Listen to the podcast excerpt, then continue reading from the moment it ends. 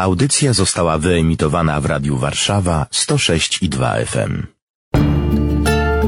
Loyola Travel. Podróże ze świętym Ignacym. Zapraszają jezuici, ojciec Wojciech Mikulski i ojciec Grzegorz Lojtek oraz Weronika Ostrowska. Tydzień szósty. Początki studiów.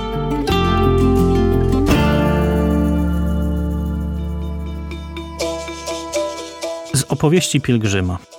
Przybywszy do Alkali, zaczął żebrać i żyć z jałmużny. Przeżył w ten sposób już 10 lub 12 dni, kiedy pewien kleryk i kilka osób, które mu towarzyszyły, widząc go żebrzącego, zaczęli się śmiać z niego i miotać nań obelgi, którymi obrzuca się zwykle żebraków zdrowych i silnych.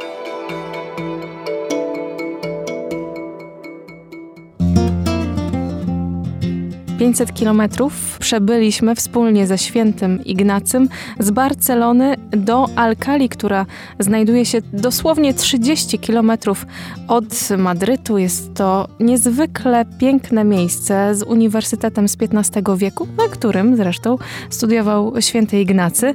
Centrum tego miasta jest tak piękne, że znalazło się nawet na liście światowego dziedzictwa UNESCO, ale nie to będzie dzisiaj głównym tematem naszej rozmowy, a niezwykła gorliwość świętego Ignacego.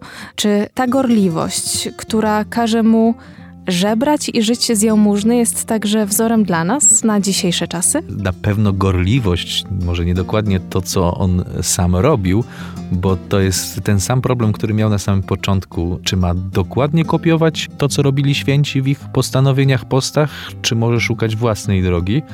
Gorliwość tak, ale czy jego czyny? Nie dla wszystkich i nie zawsze. To myślę, że jest warto zobaczyć. No to, co jest najważniejsze w tej gorliwości, to rozeznanie tego, jak tę gorliwość okazywać i jak ten radykalizm pójścia za Jezusa mógłby się wyrażać.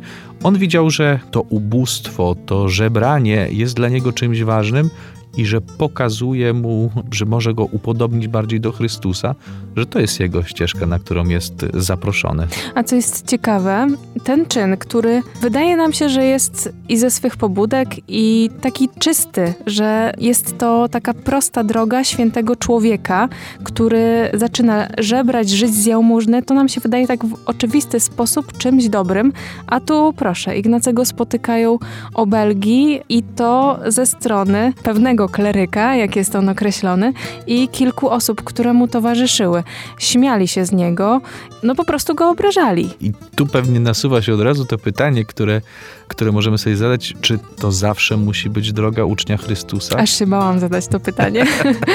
czy to zawsze musi być droga tego, który podąża za Chrystusem, że musi być gotowy na obelgi? I odpowiedź Ignacego jest twierdząca, y, tylko że ja właśnie muszę zawsze sobie zobaczyć, co to znaczy obelgi mhm. i wystawianie się na tę pośmiewisko wobec innych ludzi, wobec świata, można powiedzieć.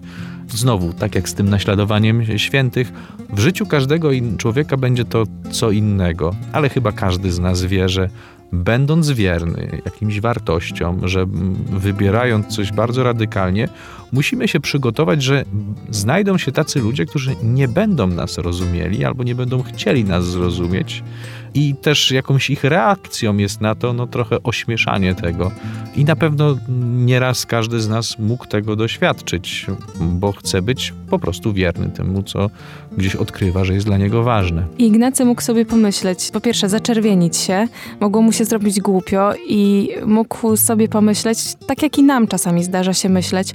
Wyobrażam sobie na przykład takie sytuacje z naszego życia, że jest jakieś ważne święto, zbliża się, no i ktoś zamiast spotkać się jakiegoś wieczoru ze znajomymi mówi, wiecie co, ja dzisiaj nie mogę, bo ja idę na mszę do kościoła. Oni, przestań, Pan Jezus na pewno tego od ciebie nie oczekuje. No co ty przesadzasz? Przecież możesz się pomodlić podczas tej imprezy. Odejdziesz sobie na 5 minut i też będzie dobrze. Są właśnie dwie drogi, które możemy w takiej sytuacji obrać. Albo uwierzyć w to, przyjąć te obelgi, zawstydzić się zmienić swój wybór pierwszy, albo powiedzieć: Pan Jezus też tak w swoim życiu miał, święci tak mieli. No i może to jest takie coś, co mnie spotyka, no i w jakiś sposób jest mi potrzebne po to, żeby potwierdzić tę drogę, którą idę. Pan Jezus też w Ewangelii, on jasno mówi przed swoimi uczniami, że będą prześladowani w różny sposób.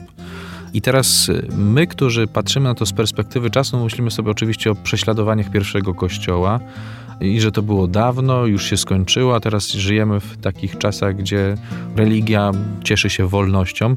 Nie zawsze tak jest i myślę, że to, o czym mówią organizacje zajmujące się prześladowanymi chrześcijanami, jak wielu chrześcijan nie może wyznawać swojej wiary, no to jest zatrważające i, bardzo konkretna ofiara Kościoła, która, która się dzieje, ale myślę, że też to niezrozumienie Ewangelii, niezrozumienie spotkania z Chrystusem każdego z nas mogła spotkać w miejscu pracy, w tych środowiskach, w których jest, w szkole, na uczelni.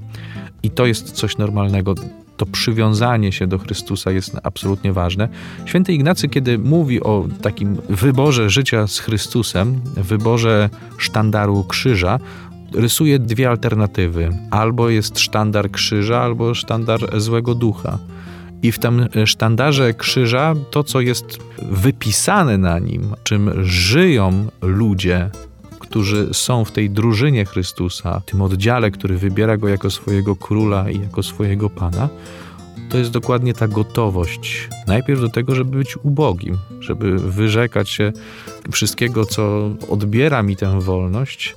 I kolejnym krokiem jest to wejście w tą gotowość na to, że to nie będzie rozumiane. Ale to wszystko prowadzi do pokory.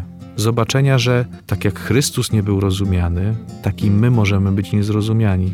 Ale to jeszcze nie świadczy o tym, że nasza droga jest zła, a może wręcz potwierdza nam to, że idziemy tą samą drogą, którą szedł Chrystus ukrzyżowany. Audycje są dostępne na stronie radiowarszawa.com.pl oraz na Spotify. Radio Warszawa nagrywa i udostępnia nieodpłatnie audycje takie jak ta. Dzięki wsparciu finansowemu słuchaczy i przyjaciół. Wejdź na www.radiowarszawa.com.pl i wpłać darowiznę. Wzmocnij nasze dobre fale. Dziękujemy.